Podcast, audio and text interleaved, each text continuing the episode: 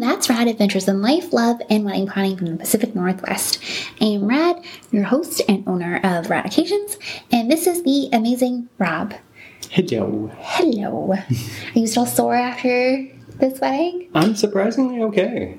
Yeah. Oh, that's good. I know. I definitely thought I was going to be a lot more sore. I did too. And we're going to get into that in this episode because this is season three, episode nine. And actually, my mother in law gave us this idea, um, and it was a good one. So, we're going to talk about what happens before, during, and after a wedding day. And now that I wrote it all down, it's a lot. Yeah. Yeah, it's a lot. I don't think you realize just how much you do for people. Like, especially on the day of. Well, I do realize, but at the same time, it's not like. I guess it doesn't like really sink in. Yeah. Like, what was it? How, how many, just as a quick overview, how many hours were we there? So we, like, when we left, from like when we left the house or when we actually got there? From when we left the, the house until when we got back. Okay, so I think we left at like 9.45 in the morning and we got back at 2 A.M. A.M. The next day. Yeah. Yeah. That's a, a long, long, day. I know. That's what I was going to say. Jinx. Wait, no. You need to talk during this podcast episode. Yeah. so no jinx. I take it back. That's not. What do you think jinx is? Jinx is just almost say, saying something. No. No, jinx is just when you oh. say the same thing at the same time as oh, the other oh, person. I've been doing it wrong this whole time. What? A, it doesn't like stop the other person from Oh talking. no! I've been doing it wrong this whole time. Usually it's like Jinx, you owe me a coke. yeah, but nobody drinks Coke. Well, nobody in this house, anyways, No. or anyone that I know, actually. Yeah. Yeah. But anyways, that's a to- another topic for another day. So I guess we don't want to start at like the very, very beginning of like the relationship. We're gonna start maybe like the week out. So like the timeline's done, the decor plan's done, all the details are sorted, and this is what we do behind the scenes that the couple and their guests and vendors do not see. So we're gonna start maybe a week out. Yeah. Yeah, let's start there. So, the week of the wedding, we do a few things. We put together our client gift for the couple, just saying congratulations. It's nothing big, you know, thought that counts. I'm not going to say what it is because I don't want to spoil the surprise for our future couples. Um, and we prep our emergency kit because things run out the weekend before. Um, things that you didn't think of maybe come up. Like, I don't know if I'm ever going to use it, but my mom gave me one of those like extendo um, handle things with a magnet on it. She said just in case somebody lose their loses their keys. I was like, okay, we'll see. One of these days I might end up using it, but it's in there. Um, for example, we run out of band aids a lot. We also run out of, because I don't keep a whole box of band aids, batteries, candles, like little tea light votives, um, lighters, that kind of thing. So we're just making sure that like we have everything. Um, we also organize the car. And I know Rob's going to have something to say about this. because sometimes, every once in a while, we do have some things that we have to take for the couple to the venue. So if it's like a venue where you can't drop off the decor before, or they don't have somebody that will bring in the decor for them, like a friend or a family member, um, or like it's just like it's a lot of like big things that don't fit in our SUV, then we will help bring some of those things, which involves taking out the car seat, taking out anything we have in the trunk, taking out that like trunk cover thing that we have, putting down the seats if we need to, that sort of thing. Um, we also have been going paperless this year, so we've been downloading all of our documents to the iPad. We've also been taking screenshots of the documents on our phones so that we have like a few different screens that have all of the information. And then we spent that last week also cleaning and prepping the house because we also have a house guest. Which is Rob's mom, and she takes care of Revy for us.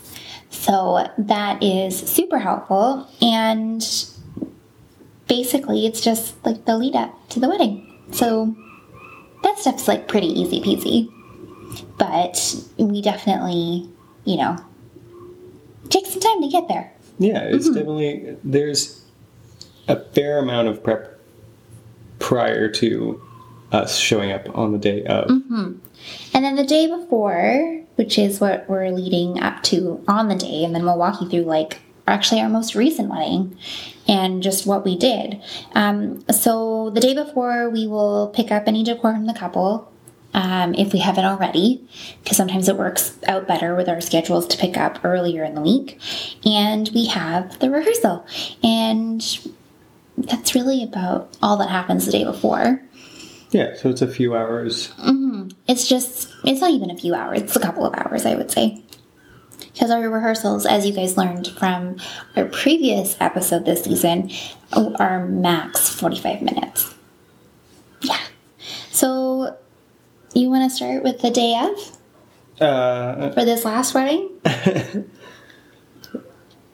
mean, it usually involves getting things prepared the night before and then waking up fairly early the day of and getting Rubby ready and talking to my mom and making sure la- any last minute things are, are taken care of. And to then- be clear, we are only up early because Revy is up early. yes, Rubby is up he- between 6.45 and 7. Yeah, so, yeah. Don't need an alarm clock anymore, though. No. like we did before when I was like always paranoid about um, waking up late on wedding days. That is a thing of the past. yep.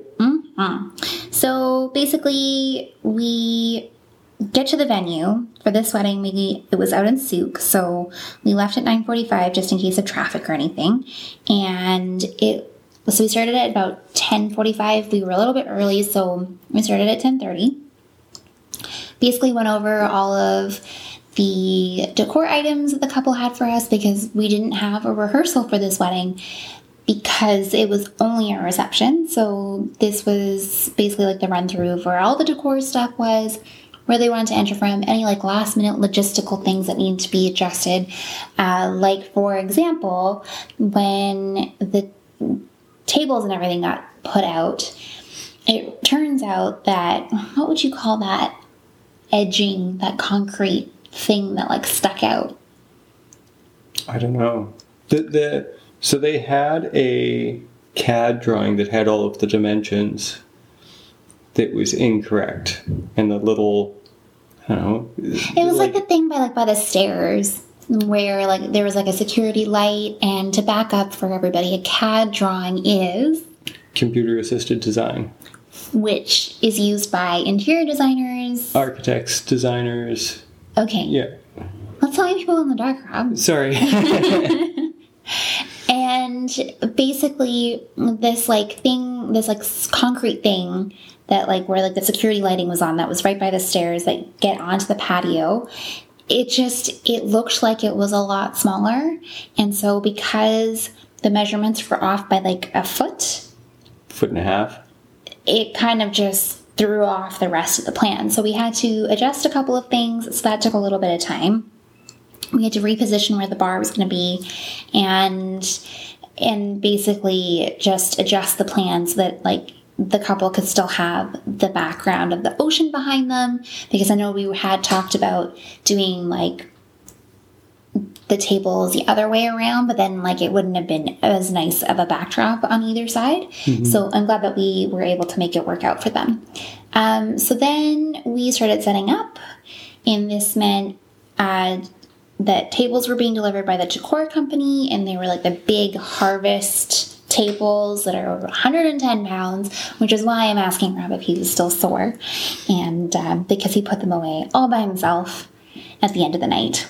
Thank you. You're welcome. yeah. That was that was my workout. But we're getting ahead of ourselves. Yes. So we started putting things away and or putting things out and then the bride comes out and says that her weather app says it's going to start raining and she says one centimeter. And somebody else says, Do you mean one centimeter or one millimeter? Because that's a big difference. And I will also note that this couple decided to go without a tent, much to my chagrin. Chagrin? I think that's the word for it. But basically, we had to pause everything for like a good hour, two hours, I would say, because we didn't want to put more stuff out in case it really started coming out, coming down. And in typical West Coast fashion, it uh, started to clear up. And so the only things we put out at that point were because we moved away from keeping like the dried florals out and it stuck to things that could be put out that could either be wiped off like plastic chargers um, or things that needed water in them anyways like the vases that the floating candles were going to go in um, or like the fresh flowers that you know they don't care it's rain so basically we just did those kinds of things and then we made sure that all of the place settings were out once it stopped raining. All the plates, all the napkins were already folded while it was raining because we could do that inside. Um, and then we also coordinated with the vendors that were arriving to set up the photo booth and to set up the bar and making sure that everything that we were specified in the decor plan that was discussed with the couple was being set up according to plan. And of course, there's always some adjustments that we have to make. Like, for example, because this venue is an Airbnb, doesn't typically, venues don't typically have a space where you can have a busing station for your bar and for your um, catering. So we kind of had to like makeshift an area and we had to change what the welcome table was going to look like, which actually turned out for the better because there weren't that many items to go on the welcome table. And the original table was a huge, yeah. So I guess should we get into like exactly what we put down for things, or is that like just no, too that's, much that's information? Too much. too much information. Too much information because it's different for every single wedding. Yeah, and we assisted. We helped out the vendors that were showing up as well. Like if we had a few spare minutes here and there, like you helped set up the back screen for the photo booth, and I helped bring down the bar for the bar. Mm-hmm. Yeah, because it was a precarious. Yeah. Um, method and like it's basically all hands on deck and it's really nice when you're working with vendors and understand that it's like teamwork makes the dream work because like really it's not like you against everybody else or anything vice versa. It's just making sure that everything runs smoothly for the couple because they're the ones who hired all of us and we're here to make their event a success. So yeah that was definitely really nice. And then we had um aside from like setup, uh, what that we initially do in coordination with the vendors that are arriving, we also coordinate with vendors that aren't even there. So, for example, in this case, there was the shuttle that was bringing guests to the venue um, because there just weren't enough parking spots. And also, a lot of this, actually, the entire wedding, they were from out of town, they were from Vancouver. So, a lot of them hadn't bothered to rent cars.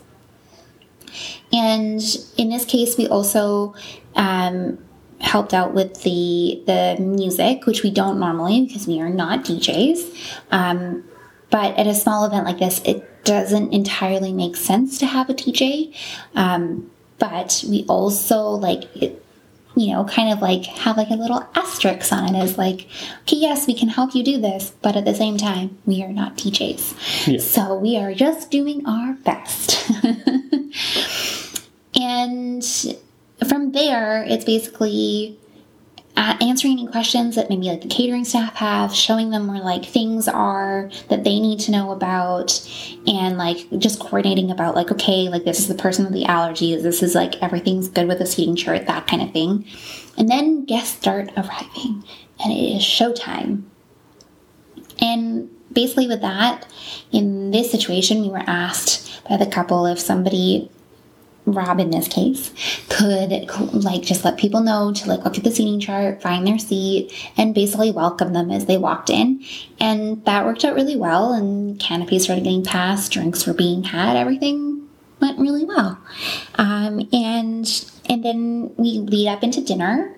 And then it's basically communication between myself and the kitchen to make sure that everything flows smoothly. And I know one of the things that really is quite challenging in any dinner service, especially when it comes to a coursed dinner service like family style or just plated. Having speeches in between the courses can sometimes end up being something that makes your dinner run late. And it's not what we want because then the food gets cold. So basically, it was just a, a, balancing act of making sure that the speeches were running on time and that the kitchen knew if they had to like push anything back before they actually ended up plating it. So I think that for that, great communication is key. And then making sure the music was playing. That too. And that people had the wireless mic for speeches. Yes. I'm just pointing out the little like the little things, the little things that I helped with. the little things that you helped with and that we don't usually do. Yeah. So that's another thing too, because I want to make sure that anyone who is a future couple that is listening to this is aware that these are things that we do to help out because we want to make things easier for everyone, but we're not experts at it. I'm not a sound technician. I am not a DJ. I am not a professional MC? No, and that was one thing that I was quite hesitant about with this wedding is that there was no MC, and that is how the couple wanted it. And honestly, I'm I know I'm pointing out yet another episode that we've done this season, but I feel like an MC is a must, regardless of the size of the wedding.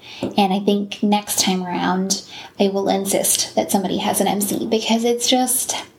It just makes things easier. It makes things run smoother and it, it helps um, for everyone to know what's going on, like right from the beginning. And uh, yeah, I'm definitely going to push for it next time. Mm-hmm. Mm-hmm. Um, we also had a slideshow with this wedding as well. So once the slideshow was done and ready, we had to like get all of that equipment out of the way. And another interesting thing that came up is because we had to move the positioning of the bar because of the that cement block, those two cement blocks that stuck out, we had to find lighting because as soon as the sun goes down, you can't really bartend in yeah. the dark. so you found lighting where? I found two random outlets that were hanging over the back because there was string lighting along the edge of the fence that overlooked the ocean. And I just happened to look back, and there was two additional outlets there, and then the bartender went and snagged a couple of uh, side lamps from one of the bedrooms to help light the bar. Perfect. Yeah. And I think we found a floodlight switch. Yep. And then we also had some string lights. So, yeah, lots of options.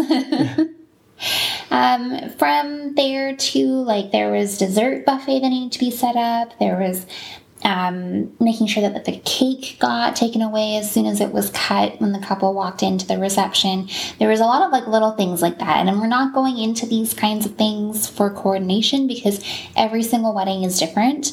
Um, and it's going to be, it's all going to come with its own different uh, requirements of your vendors. So that's where we're not going to get too much into those details.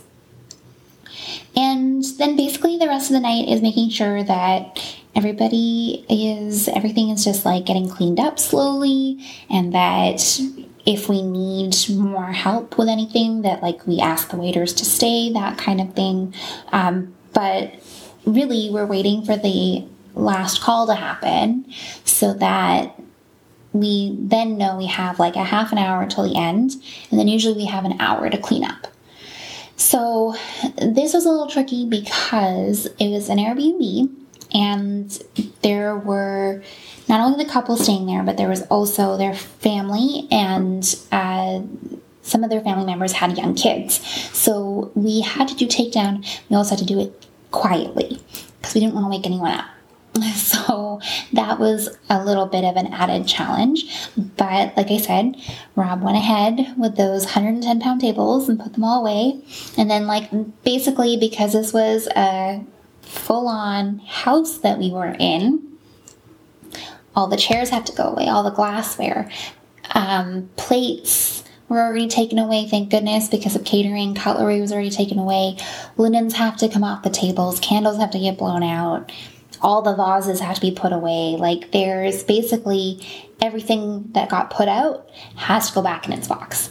So it's It's a lot. it's a lot. Yeah. Yeah. And like we're not saying that we're not putting out this episode to make anyone feel bad for us. We're just creating more awareness. Um, this is not a pity party. This is just us creating more awareness of what actually happens on a wedding day. So then there's also the drive home. So, and then when we get home, I have a really hard time just like powering down. Rob seems to have no problem at all. just goes right to sleep. yes? Sometimes. Sometimes. Yeah. So I sit there and I write up a draft email on my phone while lying in bed about all the things that I need to tell a couple that I should get out into an email before I forget. So I do all of that and then I save it to my drafts because, or sometimes I just send it depending on if I've had enough time to think about it or not.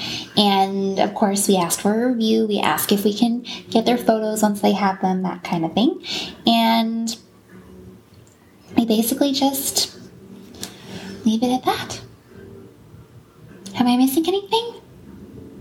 I mean, there's always things throughout the evening, you know, issues that come up and, and little things that need to be tweaked and stuff that we try not to let the couple know are happening to make sure that they're not worried or, or concerned mm-hmm. about anything mm-hmm. going on behind the scenes.